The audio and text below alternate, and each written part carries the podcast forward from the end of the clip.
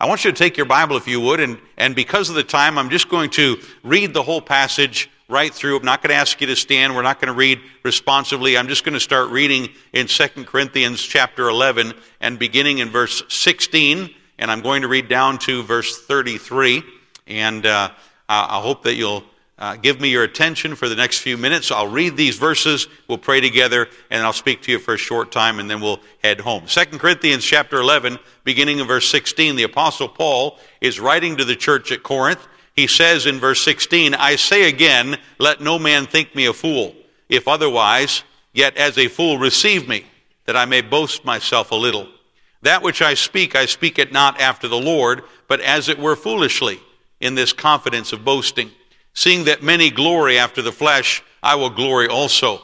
For ye suffer fools gladly, seeing ye yourselves are wise. For ye suffer if a man bring you into bondage, if a man devour you, if a man take of you, if a man exalt himself, if a man smite you on the face.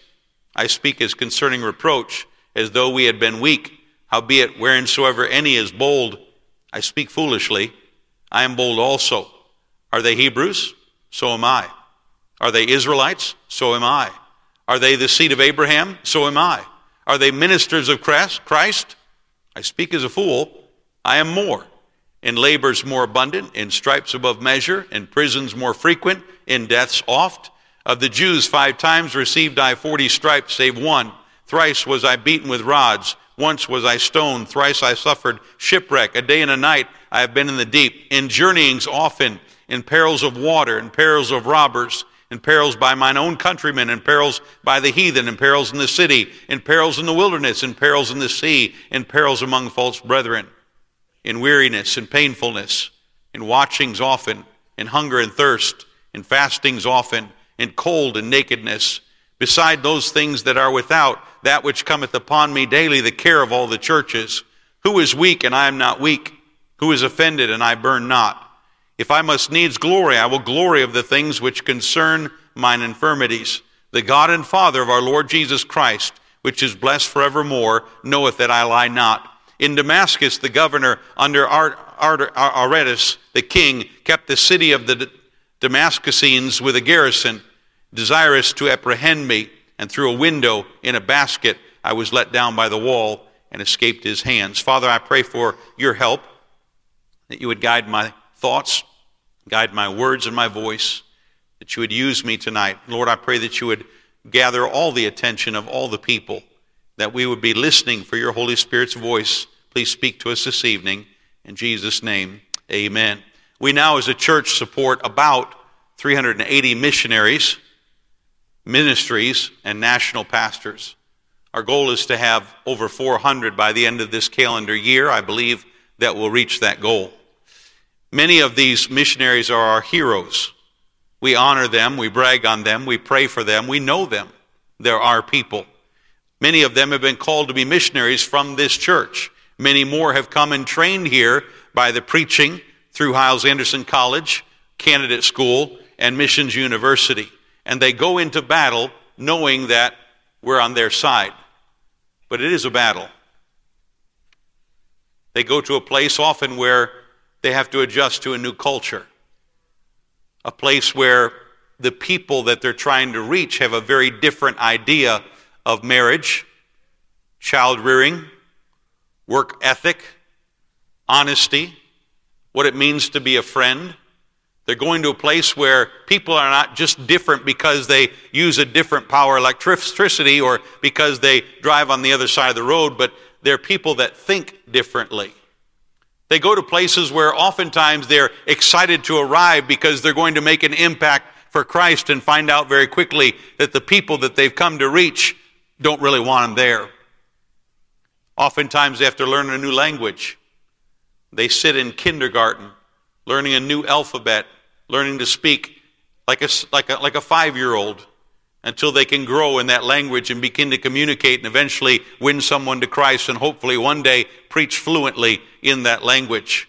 Meanwhile, they're missing their families. We're coming up on the holidays, and some of the hardest times for a missionary are Thanksgiving and Christmas times where families back home getting together and they're on the other side of the world alone.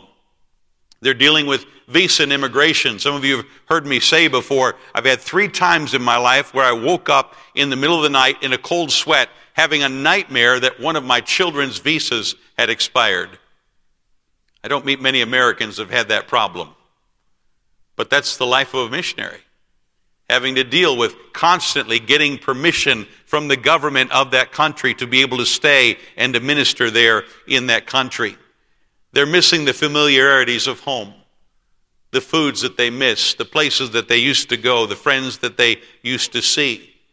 And although they rejoice when we have a big day and we have different activities, oftentimes they'll hear about something like our global exp- explosion and they think to themselves, well, we had three go out or four, and last month we had somebody get saved. Now, that's not everywhere, but some places are like that. They see what we do here and uh, they think to themselves, my, my kids don't have an orchestra where they can play an instrument. They can't play Little League or volleyball. They don't have a sports program. They don't have a group of friends that look like them and talk like them and think like them. And they miss that. They're dealing with poor infrastructure. I was standing in my front yard one day in Thailand and a man came walking up the street. He was dressed in a dirty t shirt, shorts, and flip flops, and a hat on. And he came up and he said, I'm from the local water department, and I'm just here to tell you that for three days you'll have no water. Goodbye. And we had to figure it out. When we came back from Thailand, Pastor, you had me on the platform, and I was sitting over here in one of the very first services that I was here, and I'd been sitting there. It was about halfway through the sermon, and the whole time I was sitting there, I had this, this tickle in the back of my mind that something wasn't right, and I couldn't figure out what it was. And finally, I figured it out. The lights hadn't gone out the whole time. Many missionaries deal with that. In fact, I was talking to Brother Mark Holmes one day, and he said, Brother Bosje, he said, I get up every night two or three times, and we have a generator, a diesel generator, and uh, the power comes on about four hours at a time, and then we have about 20 tuck, truck batteries down the, the hallway of our living room, and uh, I have to constantly get up in the middle of the night and switch the power from the, uh, from the, the uh, city power to the generator to the truck batteries. And he said, I'll come back to America, and two or three days after I'm home, I'm still still getting up. I find myself walking the hallways in the middle of the night trying to figure out how to turn the electricity from one source to another. That's just life in Nigeria.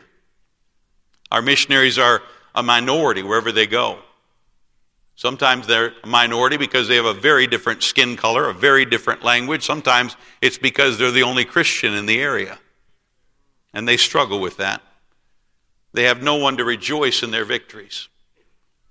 I, am so glad that we could show pictures of people that got saved in the Bibles that were handed out and, and the young people out soul winning. But uh, I often I'll have missionaries say, Brother Bosje, we had some folks saved, and, and uh, I wrote it in a prayer letter, and we sent out 50 or 60 or 100 or 200 prayer letters and didn't get a single response. We don't even know if people are reading our letters. I was reading through this passage here where the Apostle Paul is writing, and he makes an unusual statement. In fact, he says it three different times. In verse 16, he basically is saying, I'm not a fool, but even if, I, if you think I'm a fool, then please listen to the fool.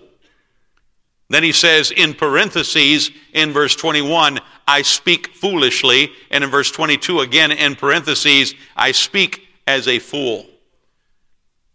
Paul says, I had it all going for me. From a worldly point of view, I had the background, I had the heritage, I had the training, I had everything going for me. I could have been a success in this world.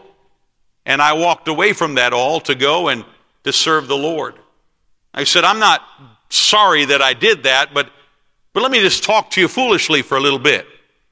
And he begins to talk about what it's like to serve the Lord and the things that he's gone through. And he, he's not complaining, but he says three times, I just want to speak to you foolishly a little bit and let me share my heart. And I was reading that and I thought, I just, I just want to take a few minutes tonight and I want to share with you the heart of those 380 families that we support around the world. And if you'll let me, I'll just speak foolishly a little bit. I was sitting in that room last week looking at those men that lead our mission teams looking at a man like Dave Salt that went to England and carved a ministry out of nowhere in one of the most difficult countries on the planet in Old England where our Christian heritage came from, and it's now a, a massive atheism in Islam. And I thought, I wonder what he would have done if he'd have been a, a salesman for one of the Fortune 500 companies. I wonder what Ted Spear would have done if he'd decided to go into the business world. I wonder what kind of a company he'd be running. I wonder if a genius like Mark Holmes had decided to live his life to make money. I wonder how wealthy he would be right now. I look at a guy like Randy DeMoville, and Randy DeMoville, for fun, writes code on his computer. And he's created an app where anybody in his church can download this app, and it's the, the app is owned by his church, and they can they can connect to an internet radio station, or they can download good music, or they can listen to the sermons from the last week. And, and I thought, I can turn my phone on.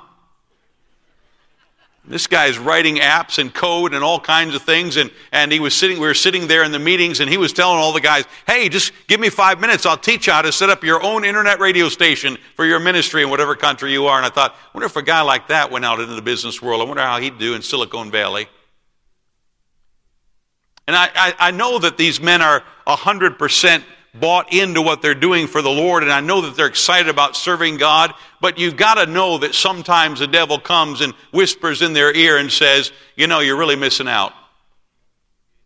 Here you are trying to raise money again for another van for your ministry, and you could be driving a Lamborghini back in the States. Here you are, you're, you're, sitting at home with your, with your family and the power's gone out and you've got to go down to the market and pick through and try to find some meat that doesn't have maggots crawling out of it and you could be eating at uh, Fogo de uh, back here in Chicago. You, you know those thoughts go through their minds. And, and forgive me, but I'm speaking foolishly. You know those thoughts have to go through their minds sometime. They have to say, did I make the right choice? The Apostle Paul said, I'm, gonna, I'm just going to lay it out there. This is, this is what it's like sometimes. They're working full time for the Lord.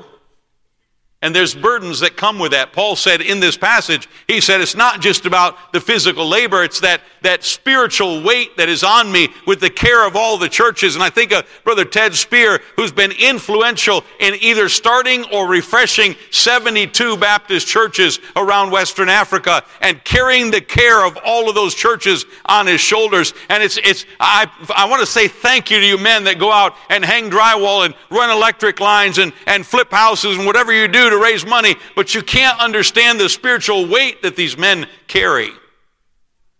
And I wonder if sometimes they don't wish, boy, I wish I could just go somewhere and, and just punch in and swing a hammer for eight hours and punch out and be done, but I'm never done. And they carry that weight all the time. We have one of our best missionaries recently that had a national pastor turn on him, and somebody invested years of his life into, and the man uh, stabbed him in the back, tried to destroy his ministry. And I thought, we just don't see that. We don't, you can't put that in a prayer letter. It just doesn't read well. It just doesn't go well when you try to put that in a prayer letter. But if I can speak foolishly, it's happening all the time, and they're carrying those burdens. I thank God for their faithfulness. There are some missionaries that are lonely. There are some that are tired. There are some that are discouraged. I see some of the best missionaries that are alive in the world today, and sometimes their children make bad decisions. How difficult that must be to carry. Sometimes their converts just walk away from the Lord. Sometimes other missionaries attack them. There's a lot that they can't tell you about. Would you look back with me starting in verse 23? I just want to read what Paul says here and just kind of talk through some of the things he said that he went through. Starting in verse 23, the Apostle Paul says, uh, Are they ministers of Christ? I speak as a fool. I am more. In labors more abundant. You want to talk about how hard I'm working? Paul says, I'm working hard. In stripes above measure. I've, I've been through some tough times in prisons more frequent. I don't know, too many of our missionaries have been arrested, but some have. Some have gone to prison, some have stood in the police station. Uh, Brother Kumpai said three times the police have come and raided his house, and one time the police chief, the last time the police chief pulled his gun out of his holster and held it and said, If I have to come back here, you're going to prison for a long time. We saw his face tonight, faithfully serving the Lord. But he's been through it. Paul said, uh, in, in death's oft. Man, I've been, I've been on the edge of it before. I've, I, have i have been, I thought I was going to die. Scary times. Of the Jews, my own people, five times received I 40 stripes, save one. Can you imagine being whipped 39 times? Five different situations where that happened. And he kept going. Thrice I was beaten with rods. That's hard to even imagine. Once I was stoned. We know that happened outside Lystra to the point where they thought he was dead. Thrice I've suffered shipwreck. I can't imagine that either. Being on a ship as it goes down and ending up in the water. And a, day, a night and a day I've been in the deep. Paul said, in journeyings often, that one I can understand. In perils of water, that one I can understand too. I'm amazed. Just think about this. Having a flood come that covers everything you own and you can't get back in your house for 57 days and the Shooks are still there serving. And Miss Sherry's still there serving. And the Inmans are still there serving. I thank God for people like that. In perils of robbers, I can understand that one too. In perils by mine own countrymen, in perils by the heathen, in perils in the city, in perils in the wilderness. Everywhere I go, there's danger, and I just keep going. In perils in the sea, in perils among false brethren. He said, I've been weak, been in pain, been on guard, been hungry and thirsty, oftentimes fasting, been cold, not enough clothing. Paul said, I want to speak foolishly. Doesn't do any good. Not trying to get glory. Just want you to know what it's like. And we have some very good people that are out there, and we put them up on the screens and we, we pray for them, we brag, for, brag, brag about them, but we really don't understand a lot of times the battle that they go through on a daily basis whether it's a physical battle, an emotional battle. Uh, we, we have a couple come through. We bring them in here for, for missions conference and, and uh, we, we, we see their picture and we meet them and we, we, we pick up their kids and we shake their hand and uh, we have our walk up offering and we walk up and we hand them uh, thousands of dollars and boy, praise God, thank you. And they go off to the field and, and uh, one young lady said, we went to the field and it was like it, we dropped off the end of the earth. Just silence. We send out a prayer letter and don't know if anybody got it. Send an email and nobody answers. Now, I know that doesn't happen all the time, and, and uh, I thank God it doesn't happen every family, but sometimes it does. And they're hurting people. They're just human beings. Boy, one thing I've learned traveling around and seeing missionaries is they're all just people. In fact, maybe that's the most encouraging thing because I bring a group of young people to see a missionary and they get back on the plane to go home and say, Brother Bosje, they're just normal. Yeah, they are. They're just people. They're just people. And sometimes they're struggling. Here's what I want to encourage you to do. First of all, let me encourage you to pray for them.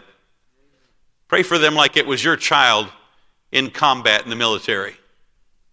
I was sitting in that room, and as we were beginning the very first session, I said, "Fellows, we're gonna we're gonna start out with prayer, and we're gonna ask, we're gonna have some of you men pray." And and uh, and I said, uh, "I've been praying fervently for this meeting because I think if I were the devil and I could throw a hand grenade in one room in the whole world, I'd throw it in the middle of this room right here. And I've been fervently praying for your protection, that God will watch over us. Here we are in a Muslim country, and I want to make sure that God takes care of us and that we're safe. And so we prayed that. We prayed for their safety. You know, some of our missionaries live in that kind of environment all day, every day. They're in combat. Every single man out there has a target on his back, and the devil's trying to make him fall. Every single woman out there has a target on her back, and the devil's trying to discourage her and disappoint her and upset her. So she says to her husband, I'm done and I'm going home. And they need our prayers. I think of Becky Martin, back in the Philippines, living on a juice diet, fighting cancer. Martha Kenyonga, up in Madison, Wisconsin, taking her seventh round of chemo. Jolie Sock, who had a stroke, just got out of the hospital a couple of days ago and needs to go through rehab. Denise Long, who just had surgery on her lower back because of back pain. Juan Hernandez, who has epilepsy down in Guatemala and often is disabled for days at a time. Gabby Pivarel, who lost her baby and still serving faithfully. Brother Ben Turner, Pastor mentioned him earlier going through at least two major difficulties at the same time and just had biopsy on his lungs and is waiting for the results to see if it's cancer. Brother Keith Baker, that had to leave a ministry that they'd built over years there in Haiti and had to go to the Bahamas instead, and, and two months ago fractured his right ankle and is trying to recover from that. These folks need our prayers. They're going through difficulties and they need us to pray. Secondly, I want to encourage you to communicate with them. We live in a day and age where you can, you can communicate with just about anybody. In fact, uh, Carissa just let me know this week we finished a spreadsheet that we've been building for months now uh, with the best way to contact every single one of our missionaries, whether it's WhatsApp or Facebook Messenger, a phone call, an email. We, we've got the best way to reach them. You call our office and say, I want to talk to this missionary, and we'll give you the best way to do it in seconds. Because we want you to be able to communicate with our missionaries. And I want to encourage you. I love what Pastor said. He didn't ask you to pray for all 10 of the families that went across the screen tonight. He said, pick one.